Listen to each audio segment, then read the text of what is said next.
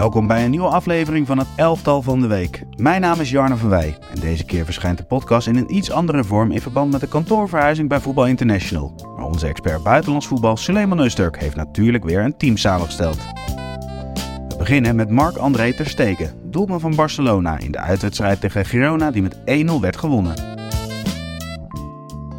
Nou, eh, kijk, Barcelona die, die, die wint natuurlijk met 0-1 uit bij Girona. Drie punten, niet meer over praten. Uh, en het was de 14e clean sheet van Marc-André ter Stegen. In 18 wedstrijden. Dus er zijn 18 competitiewedstrijden en hij haalt 14 keer de 0. Dat is wel opmerkelijk, dat is opvallend. Hè? Dat zijn Atletico-achtige cijfers.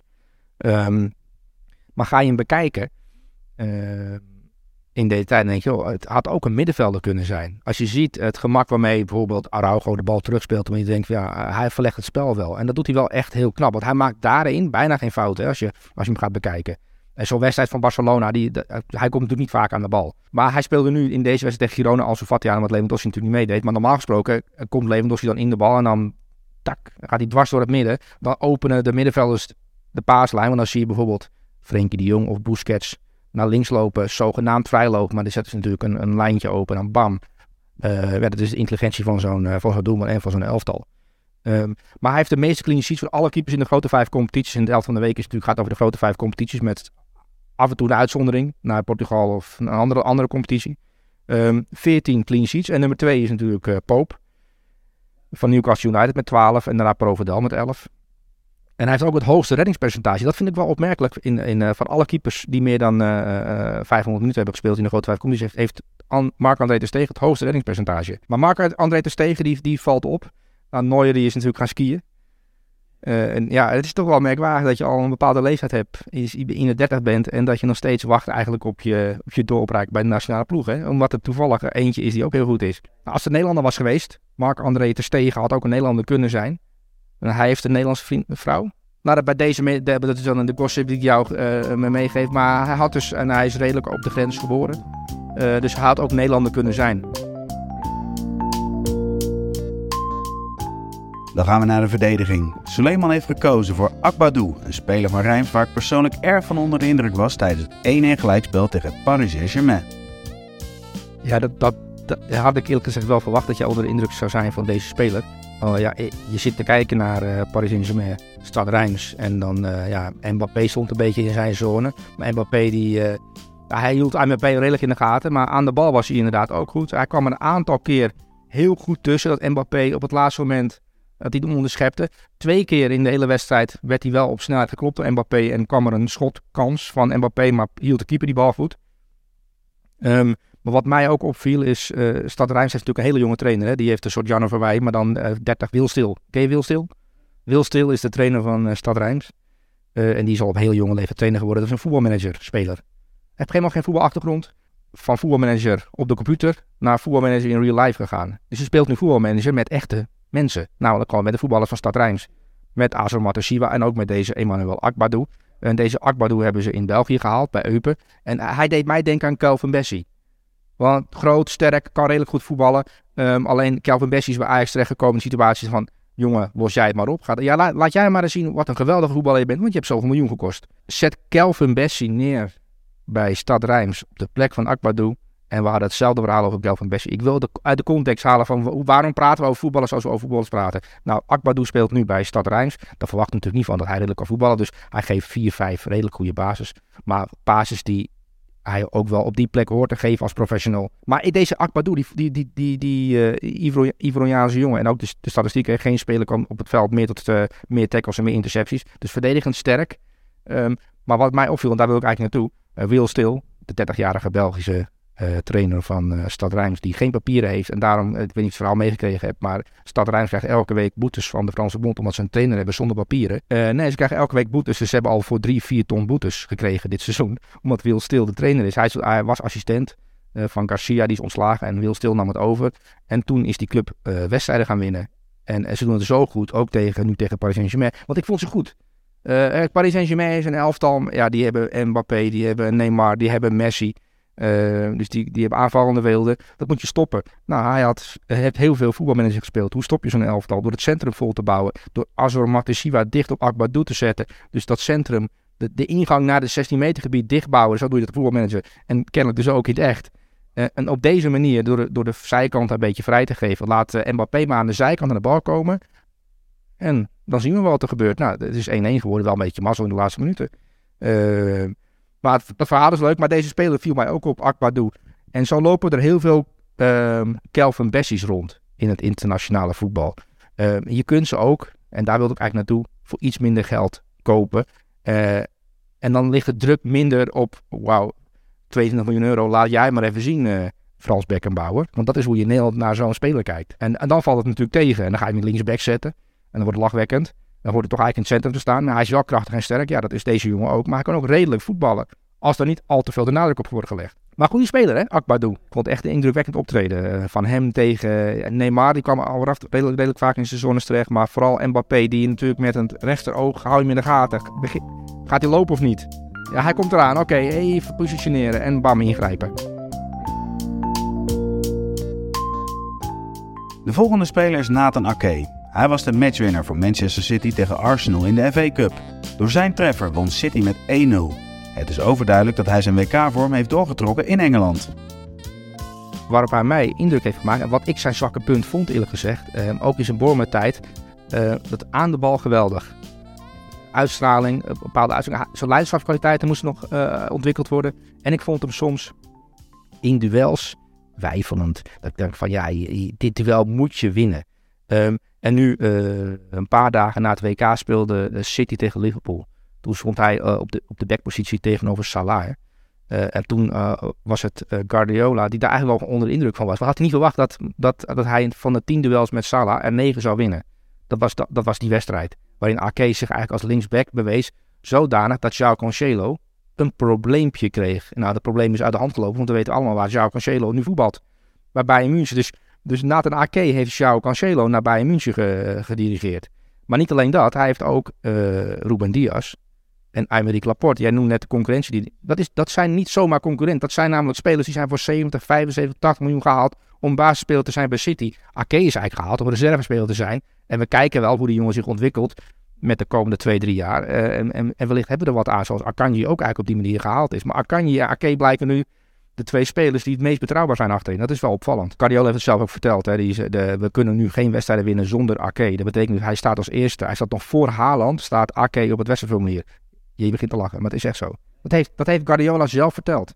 Dus ik citeer nu gewoon de trainer. Dus Ake staat eerder op het wedstrijdformulier dan, dan Erling Haaland. Mooie kop. Ja, en ik herhaal het en ik geef hem gelijk. Nee, maar ik heb, ik heb hem dus gezien nu ook tegen Arsenal. En uh, hij heeft, uh, Guardiola zelf ook een indruk. Hij speelde tegen Tottenham tegenover Kulusevski. En, die, uh, en dat was hij ook al redelijk, dat je dacht van, oh, dat heeft hij... Want, en dat viel tegen Saka, tegen Saka want hij speelde tegen Bukayo Saka. En Bukayo Saka is misschien op dit moment wel de beste rechteraanval in de Premier League. Hè? Dat, dat, dat zeggen de mensen. De, de meeste rendement en, en ook positioneel intelligent wegblijven.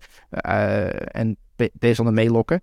Maar dat spel met, met Saka en Eudegaard, en, en dat was, Eudegaard speelde er niet, maar Saka die, uh, die kreeg geen grip op Ake. Nee, Ake had hem eigenlijk in de tas. Uh, als hij in de zones kwam van de waarheid, was uh, Ake ruzieloos in de duels. die, pakte, die veroverde gewoon de bal en, en doorspelen. Maar wat, wat nu, hij heeft nu het totaalpakket. Dus hij was al redelijk positioneel goed en aan de bal goed. Dus als hij bal heeft, dan speelt hij in naar uh, Gundogan bijvoorbeeld. Op de juiste snelheid, de juiste voet. en dan kan, zit hij doorvoetballen. Dus hij versnelt het spel van achteruit. Uh, maar hij is nu ook eens verdedigend betrouwbaar. En als je en A hebt en B hebt, ja, dan, dan word je wel redelijk compleet. En hij is nu zo compleet dat hij, uh, dat hij ja, heel erg goed is geworden. En uh, ja, ik heb een column erover geschreven. Ik vind hem nu op dit moment de beste international. Sommige trainers zijn zeer duidelijk zonder dat ze duidelijk zijn. En Guardiola is er één van. Want ja, Ten Hag ook, maar door bijvoorbeeld het gedrag van het geweldige mens Nathan Ake na elke wedstrijd, dan heeft hij de afgelopen vier, vijf wedstrijden, moet je bij de persconferenties, dan kun je de quotes van opzoeken of op internet gewoon terugkijken. Nathan Ake is een geweldig mens. Nathan, Nathan Ake zeurt niet. Nathan Ake heeft nooit gezeurd. Nathan Ake traint goed. Dat betekent dus dat er iemand niet goed traint, iemand geen goed mens is, iemand wel zeurt. En dat is die João Cancelo. Um, want waarom zou je na elke wedstrijd benadrukken dat, dat stel je voor dat, uh, dat, dat onze uh, baas elke dag benadrukt ten opzichte van de anderen dat ik zo'n goed mens ben. En een, waarom zou je dat doen? Dan is er iemand een klootzak allemaal goede mensen zijn, zouden we niet hoeven, dan, is de, dan is behoefte er niet om het te benadrukken. Dan een opvallende naam tussen de verdedigers, namelijk die van Camavinga van Real Madrid. Hij stond linksback in het duel met Real Sociedad, dat eindigde in 0-0. Ik vond hem tegen Sociedad, naarmate de wedstrijd vorderde, hij kreeg op een gegeven moment van gevoel voor wanneer moet ik wel naar het middenveld, wanneer moet ik wegblijven, hoe moet ik het spel versnellen. Maar ik vond hem ook dan maakte Real Madrid het spel klein. met Vinicius uh, erbij, met Kroos erbij, met Camavinga erbij. En Camavinga is natuurlijk iemand die geweldig eh, in de kleine ruimtes die passes kan geven. Want het is een zes, het is een controlerende middenvelder. Um, die bij Real Madrid op het middenveld eigenlijk geen positie heeft. Want daar speelt Chouameni. Maar Chouameni is uh, iemand die ervoor zorgt, die denkt zonder bal. Camavinga denkt met bal eigenlijk als zes. Um, dus voor hem is die linksback-positie ideaal, want dan heeft hij het spel voor zich. Uh, dan kan hij met bal denken. Want Chouameni, als hij terug is, kan dan zonder bal denken. En dan, en dan wordt ook Real Madrid... Ik denk dat Real Madrid hier uh, voor de rest van het seizoen heel veel aan heeft... als hij linksback is of Mandy. Maar dat is iemand die loopt en komt en in ruimtes duikt. En dan naar de binnenkant van Vinicius bijvoorbeeld opduikt. Maar Camavinga, daar kun je ook mee voetballen. Met Kroos, met Modric erbij straks. Maar Vinicius moet je ook in één tegen één situaties krijgen. En dat kan je bijvoorbeeld doen door Camavinga naar het middenveld uh, te krijgen. En er moet dan iemand uitstappen. Waardoor aan de zijkant, en dat zag je ook regelmatig gebeuren tegen Sociedad. Dat, dat Vinicius aan de zijkant bleef en uiteindelijk werd aangespeeld. En dan kan er wat gebeuren. Um, maar Camavinga is echt een getalenteerde voetballer. En bij Frankrijk uh, heb ik hem op WK ook, uh, heb ik hem ook als linksback zien invallen. En dat deed hij ook al heel goed. Um, dus ja, het is zoeken naar een positie in een elftal. En, en zo'n goede voetballer, die moet zich natuurlijk ontwikkelen. En hij is een aantal keer door, uh, door Ancelotti in de rust aan de kant gehaald, omdat hij niet functioneerde op het middenveld. Maar ik vind het voor hem ook wel lastig, want het is een bepaald type 6. En als je dan enk, hij, heeft, hij is eigenlijk een halve Kroos. En, maar je hebt Kroos al. Dus dan moet je ervoor zorgen dat je, dat je het elftal versterkt. En dat, ik denk dat vanaf de linksback-positie bij Real vond ik hem een openbaring uh, naarmate de wedstrijd vorderde. Ik dacht, jeetje mine. Je zag toch aan het publiek, op een gegeven moment, hij zat er zo lekker, hij begon ook ballen te veroveren hè, op de helft. Dus er meteen uh, balverlies druk zetten, kan mijn vinger daarbovenop. Het publiek reageerde. Om die jonge jongen, ze willen hem graag, aan het werk zien, maar ja, op welke plek dan? Ja, ik denk dat als linksback kan hij een sensatie worden, het tweede seizoen zelf bij Real Madrid. En kan hij de sleutel zijn tot misschien meer succes.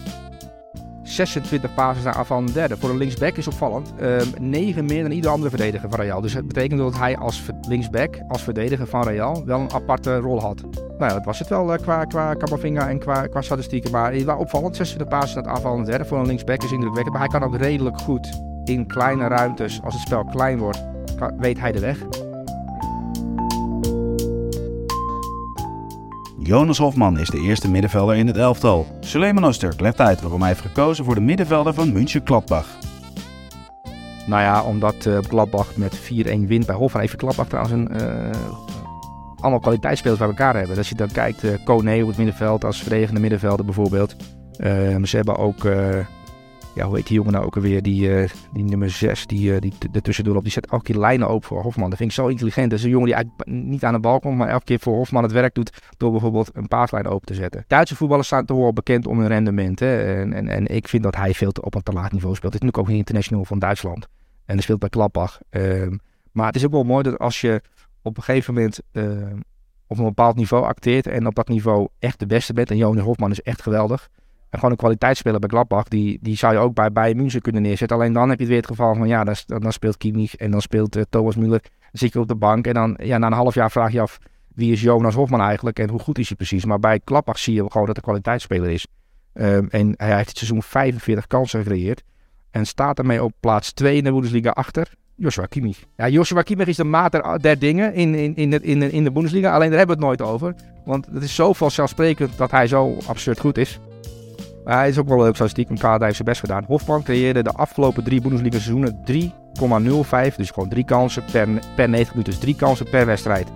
Uh, er is één speler in die periode, de afgelopen drie jaar in de Bundesliga, die dat even naden. Nou, we hebben, je hebt de naam zien staan, maar dat is Filip Kostic. Maar dat is een kansenmachine creëerder, hè?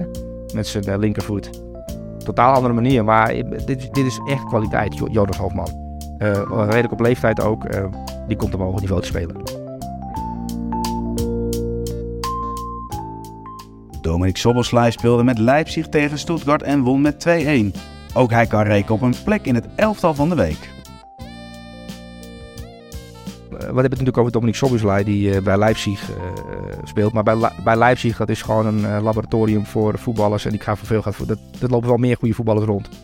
Um, en er gaan ja, die gaan natuurlijk weer een aantal spelers verkopen. Nou, we hebben het ook over Nkunku regelmatig gehad. Die dan uiteindelijk naar Chelsea moet. Als er een plek is in de kleedkamer. maar Solslij die, uh, die heeft één geweldig wapen en dat is dus afstandsschotten. Dat is, uh, hij doet in dat opzicht wel denken. En ik, dat zag ik ook in, in, in statistieken de, de vergelijkbare spelers staan. Uh, Hakan Çalhanoğlu. Die heeft ook, die kan eigenlijk als standbeeld voetballen, want die heeft gewoon een, een, een trap. En deze jongen heeft ook een trap. Maar hij is in, ik vind hem in een kleine ruimte ook redelijk subtiel. Dat je dat hij een bal doortikt en het spel versnelt. Um, en ja, als je dan zijn, zijn statistiek gaat bekijken van alle spelers uit de grote vijf competities, gaf dit seizoen alleen De Bruyne, Messi en Neymar meer assists dan Sobboslai. Wat hij doet, en dat viel me op bij Leipzig, hij is in twee zones actief. De linkerzone, de halfspace en de rechterzone, de halfspace. Want, daar moet het, want hij moet daar aangespeeld worden, draaien, kans creëren draaien, doel schieten, draaien, iemand veilig zetten. Dus dat is hij, hij, hij pendelt eigenlijk als, dus als je maar zeggen dat midden, dus, dus, dus een sloot en hij is continu aan het overvaren, van links naar rechts. Uh, Marco Roos is natuurlijk uh, trainer geworden van Leipzig en die heeft hem bij Salzburg nog meegemaakt als 14-jarige. Want die is natuurlijk jeugdtrainer geweest bij Salzburg en hij is op zeer jonge leeftijd door Salzburg, door Red, de Red Bull uh, scouts, binnengehengeld, opgeleid via Salzburg naar Leipzig. Uiteindelijk wordt hij dan voor heel veel geld denk aan 100 miljoen euro, denk, eh, dan moet je wel aan denken. Wordt uh, verkocht aan een, aan een gegadigde in de Premier League. Zo gaat het natuurlijk. Eduard Michoud is een speler van Sunderland en in de FA Cup tegen Fulham had hij pas zijn vierde basisplaats van het seizoen. De wedstrijd eindigde in 1-1. Ja, kijk, Eduard Michoud is een jongen die geweldig kan voetballen. Dus hele fijne, zacht, die, die, die aan de bal en dan een oplossing hebben. Ehm, daar is hij heel goed in. Maar hij komt natuurlijk bij Paris Saint-Germain niet aan de bak. Want het is een uh, door, door Paris Saint-Germain verhuurde speler aan Sunderland. Um, en ja, ik heb een hele lijst met jonge spelers die je dan een beetje in de gaten moet houden. En uh, bij Paris Saint-Germain lopen er tien die je in de gaten moet houden. Want die zijn allemaal echt waanzinnig in de jeugd. Xavi Simons is er een voorbeeld van. Nou, die is nu bij PSV beland. En dan zien je allemaal kan redelijk voetballen. Xavi Simons mocht af en toe invallen bij Paris Saint-Germain. Is gewoon een basisspeler in de Eredivisie. En nog een beslissende basisspeler ook. Nou, dat geldt ook voor Eduard Michoud. Zet je die neer bij Ajax of bij PSV op middenveld, dan gaan we allemaal na een half jaar de Polonaise lopen achter Michoud aan, want het wat een, wat een waanzinnige voetballer is. Nou, hij speelt nu bij Sunderland, Championship. Die zitten tegen de playoff plaatsen aan en die hebben natuurlijk wel meer van dit soort spelers rondlopen. Hè? Want Sunderland die heeft ook bijvoorbeeld Diallo van United. Uh, Amad Diallo. En uh, de taak van Michoud is ook Amad Diallo lanceren. En die doet ook heel goed, daar heeft er nog ook wat over gezegd. Eh, op huurbasis bij Sunderland doet ook Amad Diallo het heel goed. Dus Sunderland geeft dit soort jonge jongens die goed genoeg zijn voor een baasplaats in een, in, een, in een competitie net onder de top, een podium om te groeien. En uh, hij doet mij ook een klein beetje denken aan ehm, ja, de jeugdige Eudegaard. Waarbij je denkt, hij kan wel voetballen. En, je ziet in zijn aanname, denk je, ja, hij nam in zijn aanname eigenlijk al, had hij al het idee voor de voortzetting. Maar de ploeggenoten zijn zover nog niet. En hij zelf is ook zover eigenlijk nog niet om, om dan te bedenken wat je dan moet doen. En dan zie je bij hem ook in aanleg een geweldige speler. Maar dit is ook echt van kwaliteitsspeler. Dit is zo'n, dit is zo'n uh, ja, noemen ze het hidden gem in het Engels. Maar een verborgen pareltje bij Sunderland. Het, uh, dat, uh, dat als je hier op tijd bij bent en je kunt hem kopen, dan kan dit een, een, een geweldige verdubbelaar worden voor je op transfergebied. Want het, deze jongen gaat heel veel geld waard worden. Maar ja, Paris Saint-Germain, die... ja, die hebben natuurlijk met, uh, met Xavi Simons, die hebben ze natuurlijk naar PS, aan PSV eh, verkocht met een soort van optie in zijn contract. Dat een, weet je, waar een beetje schimmig over wordt gedaan. Uh, ja, dat zal met hem waarschijnlijk ook gaan gebeuren. Want ja, ja, te goed om zomaar weg te geven. Deze jongen, jij hebt het kunnen zien, heeft echt, echt kwaliteit. Maar wel leuk hè, Sunderland. We kennen natuurlijk allemaal Sunderland van de documentaire. Sunderland till I die. En dat was één grote ellende. Bak ellende die over je heen kwam eens kijken. Dat je denkt van, dat kan niet waar zijn dat het daar... Dat, de slechtst gerunde voetbalclub ter wereld, hè, Sunderland. Ja, het kan zomaar zijn dat ze volgend jaar in de Premier League spelen. Met een beetje, uh, ja, misschien wel met, met, misschien wel met Michoud, ja. En dan gaan we naar de laatste middenvelder en dat is Casemiro. Hij won met Manchester United in de FA Cup met 3-1 van Reading. Ja, ik denk dat Casemiro uh, een onderschatte teamspeler is. Maar dat, dat dat kun je eigenlijk niet zeggen als je hem ziet spelen. Dat, hij kan niet onderschat zijn. En hij werd ook niet onderschat door Toni Kroos en door Luka Modric. En door de jongens van Real Madrid, door Karim Benzema. Um, want je hebt natuurlijk een aantal cruciale spelers. En uh, daar heeft uh, Ancelotti wel eens wat over gezegd. Daar heeft Zinedine Zidane wel eens wat over gezegd. Um, Maar ehm, zonder Casemiro op het veld voelden die spelers zich niet op hun gemak.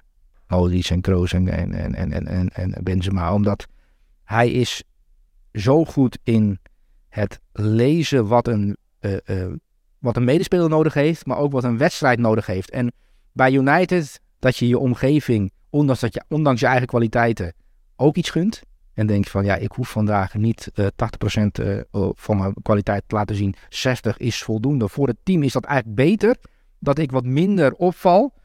Want Casemiro had natuurlijk in wedstrijden voor zichzelf kunnen kiezen. En denk, weet je, ik ga naar voren. Zoals Ramos af en toe ook dacht. Zoek het uit, ik wil scoren. Um, en, en, en als Ramos dan zoek het uit, ik ga naar voren. Uh, zo'n bui had, die had af en toe zo'n bui. Uh, dan dacht Casemiro, nou dan ben ik even centrale verdediger voor de komende vijf minuten. Dan mag Ramos in de speeltuin. Uh, weet je, hij is eigenlijk zo'n leraar van een, van, een, van, een, van, een, van een klas met pubers. En die wil allemaal dingen doen. En op tafel staan en zo. En, en Casemiro die staat erbij. Denk, nou, laat ze maar gaan. Uh, laat ze maar even uitra uitrazen. Dan pak ik daarna de controle weer even. Maar hij is, hij altijd in controle. En ik denk dat Ten Hag daardoor ook wel ver, verbaasd is hoe professioneel die jongen is. En dat is natuurlijk ook in de eerste week wel gebleken. Want er is niemand die zich beter voorbereidt op de volgende tegenstander als Casemiro. Want hij bekijkt meer beelden dan Ten Hag. Ja, je gelooft me niet, maar het is echt zo. Dus Casemiro bekijkt meer beelden dan de trainersstaf van, van Manchester United. Ja, dit is wel een speler die, dit is wel, als je het over fundering hebt van een elftal en echt de basis van een elftal, uh, dan is Casemiro wel echt een ongelofelijke uh, uh, sterke paal in die fundering. Weet je wat, wordt alles omheen, kun je alles omheen bouwen. Je kunt daar Frenkie de Jong naast net zetten, maar je kunt ook naar een ander type middenvelder, Rabiot bijvoorbeeld, zoeken, die daar ook wel redelijk goed bij past. Zou bijpassen. Um, Lisandro Martinez van achteruit en links centrale zorg, maar, Luc Shaw dus kennelijk ook. Um, zo, dus, dus hij is zo goed daar in het centrum. Ook omdat hij denkt, de laatste 10 minuten, de tegenstander heeft een aanvaller bijgezet. Wij moeten eigenlijk uh, een linie van 5, maar we hebben een defensie van 4. Weet je wat, ik ben nu eventjes meer centrale verdediger dan middenvelder. Maar ondertussen ook ploeggenoten op een plek zetten. Kom jij even meer naar binnen, want ik ga nu iets meer in deze zone staan. Je ziet daar gewoon een, nou geen trainer, ik weet niet of hij ambitie heeft om trainer te worden. Maar iemand die ongelooflijk goed, ja, stratege. Hij heeft onge, het is eigenlijk een stratege inderdaad, een soort van uh, militaire leider. Die heel goed op een slagveld tijdens de actie doorheeft wat er gebeurt. En ja, dat is voor een trainer heerlijk dat je zo'n speler hebt die tijdens de wedstrijd denkt: oké, er komt nu een spits bij, uh, die gaan lange ballen pompen. Weet je, dan zie je Casemiro gewoon tussen de twee centrale verdedigers ook een bal wegkoppen. Uh, je ziet hem in de slotfase de 16 meter uh, afgrendelen eigenlijk. Um, en ja, heeft, heeft United het nodig? Zijn ze sterker? Bijvoorbeeld, waren tegen Redding wel sterker. Um, maar die probeerden dan de boel tegen te houden. Weet je wat? Um, ik ga naar voren om daar ook chaos te creëren. En dat gebeurt natuurlijk ook. En ja, hij begint ook te scoren nu op het WK speelde hij natuurlijk ook altijd. Want Tietje die, die, die wilde best veel wisselen. Maar Casemiro moest spelen. Um, want dan weet je, um, mochten we met 1-0 achterkomen in de wedstrijd, dan hebben we wel Casemiro nog waar, die, die zich gaan aanpassen. Of mochten we onder druk komen, dan hebben we Casemiro nog die, die zich gaan aanpassen. Mochten we het nodig hebben om een doelpunt te maken, dan kan Casemiro zich aanpassen. Um, en ja, het is, het is zo'n ongelooflijk uh, goede middenvelder. Die, zich, ja, die heeft zich jarenlang opgeofferd voor het team. En ja, voetbal is natuurlijk een teamsport. En dat is wat trainers altijd willen benadrukken. Uh, maar er zijn maar een uh, zeldzaamheid aan spelers die dat ook op het veld tot, tot in de perfectie uitdrukken. En ook beseffen. we spelen nu tegen Paris Saint-Germain. Mijn taak is niet om hier de show te stelen op het middenveld van Real Madrid. Dat, die, die, die passes mogen Modric en Kroos geven en Benzema mag de show stelen. Ik ben bezig met Mbappé. Die mag in die zones waar die rechtsback, uh, die moet helpen. Dus die is dan in zo'n wedstrijd uh, bezig met, met Mbappé. Uh, en zo hebben ze ook de Champions League een aantal keer kunnen winnen. Omdat Casemiro in die wedstrijden, en dan voor de gein, als je, ik zou zeggen, je hebt vijf wedstrijden van Sillissen. Ik zou de vijf wedstrijden waarin uh, Real Madrid de Champions League heeft gewonnen, zou ik terugkijken. En dan de momenten van Casemiro noteren. En dan pas, dan zie je wat je nu ook ziet. Ik denk, waanzinnig wat aan voetballen. Het ging niet om Benzema en die gouden bal. Het ging niet om Vinicius of het ging niet om uh, Kroos en Modric. Nee, de sleutel tot, tot al die Champions League titels is, is deze Casemiro geweest. In de aanval vinden we Domenico Berardi van Sassuolo terug. Ja, uh, Sassuolo uit in San Siro 2-5. Uh, het is natuurlijk een kwaliteitsspeler aan de rechterkant die, uh, die het af en toe op zijn heupen heeft. En dan heel eventjes een half uur de beste speler in de Serie A is. En hij haalt zo'n zo'n middag. En uh, Milan zit er niet heel lekker in de laatste weken. Die hebben natuurlijk veel tegengoals gekregen. Dat, dit, dat is, ja, er is iets in het elftal wat niet helemaal klopt. Het middenveld staat niet goed. De backs zijn te veel onderweg. Nou ja, ze zijn kampioen geworden. En dan willen een aantal spelers uh, denken dat ze dan. Uh, wat Casemiro niet heeft. Dus met Casemiro erbij zou het niet gebeurd zijn. Zet je Casemiro bij Milan, dan, dan zou dat niet gebeuren. Dat is eigenlijk het geval bij succes. Dat er een aantal nieuwe hoge salaris willen, een nieuw contract willen. Um, en ja, aankopen. Hè. Charles de Ketelaar is natuurlijk als de, als, als de grote Belgische Jezus binnengehaald. En die valt tegen. Spits van het elftal is Karim Onisowo van Mainz, die een hattrick maakte in de met 5-2 gewonnen wedstrijd tegen Bochum. Suleiman omschrijft de aanvaller in één woord. Een kanon. Ja, het is, ja, Mainz speelt ook kanonnenvoetbal. En het is deze week ehm, uit mijn hoofd, denk ik, Bayern München Mainz in de beker. Ja, dat is wel interessant, want Bayern München vindt het niet heel prettig om tegen een elftal te spelen die het elftal klein maakt en dan dat er een aantal kanonnen gaan, de motoren starten en die gaan er dan uitkomen. En dan is koning Karim, ik wil kanon Olisivo, maar we kunnen wel kanon Olisivo noemen. Uh, die is dan als nummer 9 bezig met eindigen in de 16 op snelheid en dan moet er een bal tegen knald worden. Ja, dat is natuurlijk, kijk, uh, wij kijken voetbal en, en mensen die data uh, bekijken, kijken, bekijken data en die zien dan ineens een piek en die, ja, die staan op de banken bij een statistiek dat iemand 25 kopduels aangaat. Want dat is natuurlijk abnormaal ten opzichte van uh, uh, het gemiddelde. Mietema van Brighton Hove Albion is de laatste speler in het elftal van de week. Met een fenomenale goal schakelde hij Liverpool hoogstpersoonlijk uit in de FA Cup. De goal. De, de, de schijnkap in de lucht. ja, wel mooi dat, uh, dat Brighton deze speler ontdekt. Um, en, en, de tijd geeft in België bij, Uni, of bij Union uh. En dat die jongen de tijd krijgt om te rijpen, die komt hierbij. Want Karim, Koro, Mitoma. Ik denk niet dat jij op speelronde 1 dit, dit seizoen dacht dat wordt een fenomeen in de Premier League. Ja, we hebben het natuurlijk eerder over Mitoma gehad, omdat hij uh, um, toen aan de linkerkant ballen uit de lucht aannam. Dat ik dacht van jeetje, het gemak waarmee die, die, die dat, dat, dat, het is, het is heel zwierig. Het is dan voor kunstschaatser aan die linkerkant. Qua, um, en, en jij hebt het nu over deze goal waarbij die uh, heel veel spelers, ook zijn, ook zijn medespelers, in de luren legt en een waanzinnige goal maakt. En die inderdaad die je twintig keer moet bekijken. Maar in die wedstrijd, uh, Alexander Arnold heeft natuurlijk uh, meegemaakt. Napels uit. Het was al redelijk uh, vernederend. Maar Mitoma heeft hij de afgelopen weken twee keer meegemaakt. Um, en, en je denkt hij is voorbereid, Alexander Arnold. Hij is ook voorbereid. Alleen deze jongen kan zo ongelooflijk lekker dribbelen. Um, aanspelen, schijndribbel, het laatste moment de andere kant op. En je ja, dan, heb je, dan ben je, wie je ook bent, kansloos. Want hij, kan, hij is gewoon op dat gebied, wat Messi ook had in zijn toptijd. Um, hij komt op je af. Hij neemt geen beslissing totdat jij een kant kiest. En hij is weg. Hij, en hij kan alle kanten op. Um, want ja, het is, uh, nou, hij is dat, dat is ook wel leuk. Hè? Dat, dat, dat, uh, dat hij daar ook een, een proefschrift over heeft geschreven. Over de kunst van dribbelen. Dus je zit te kijken naar ja, ja, dus hij is professor in het dribbelen. Ja, letterlijk. Dus, dus hij, hij wordt dribbelmonster genoemd. Maar deze jongen is ook gewoon... Um, die, die kan colleges geven over dribbelen. Dus je kan alle dribbelaars uit de historie... kan hij uh, plaatjes van bezoeken en dan uitleggen wat dat nou specifiek... Uh, maar hij heeft, daar, daar heeft hij daar denk ik... ja, tientallen pagina's over, over... Hij heeft er goed over nagedacht. Hij kan het zelf redelijk goed. Maar hij heeft een proefschrift geschreven over de kunst van het dribbelen. En hij is nu zelf een kunstenaar van dribbelen. Dat maakt het allemaal ook zo mooi. En hij heeft ook voor zijn studie gekozen eerst. En daarna pas voor zijn profvoetbalcarrière. En omdat hij nu bij Brighton in de Premier League zo'n Trent Alexander-Arnold helemaal dronken speelt. Ja, dat is, dat is schitterend voor ons. Want als kijker zit je te genieten van een dribbelaar. Want dat is toch waar je ook voetbal voor kijkt. Voor dribbelaars. Voor mensen die iets creëren. Uh, en ze zeggen dat wordt steeds minder. Maar dit zijn dan van die uitzonderingen. En hij breekt dan door bij Brighton. En dat gaat bij Brighton natuurlijk over uh. Die uh, veel geld waard is geworden voor Chelsea. Ja, Lewis Dunk is weer goed. Ja, uh, ja, er zijn wel meer spelers goed bij Brighton. Uh, natuurlijk onze uh, Argentijnse vriend McAllister, die, daar, die, die, ook veel geld waard is geworden. Maar alle spelers van, van Brighton, zelfs Joel Veldman, kijk niet raar op als Chelsea die gewoon voor 40 miljoen koopt. Nee, maar wat ik, kijk, het is leuk. Kijk, we hebben natuurlijk afgelopen weekend weer veel voetbal gezien. En dan zie je, maar Mitoma, die hebben we natuurlijk een half jaar geleden eh, behandeld. En als je nu ziet, ik vind hem nog veel beter geworden. Meer variatiespel, maar dribbelen is zijn kracht. Hè. Dus de dribbelen, dat kan hij echt goed. Dat bleek ook uit de statistieken. Brighton heeft natuurlijk een uh, gokker als baas. Uh,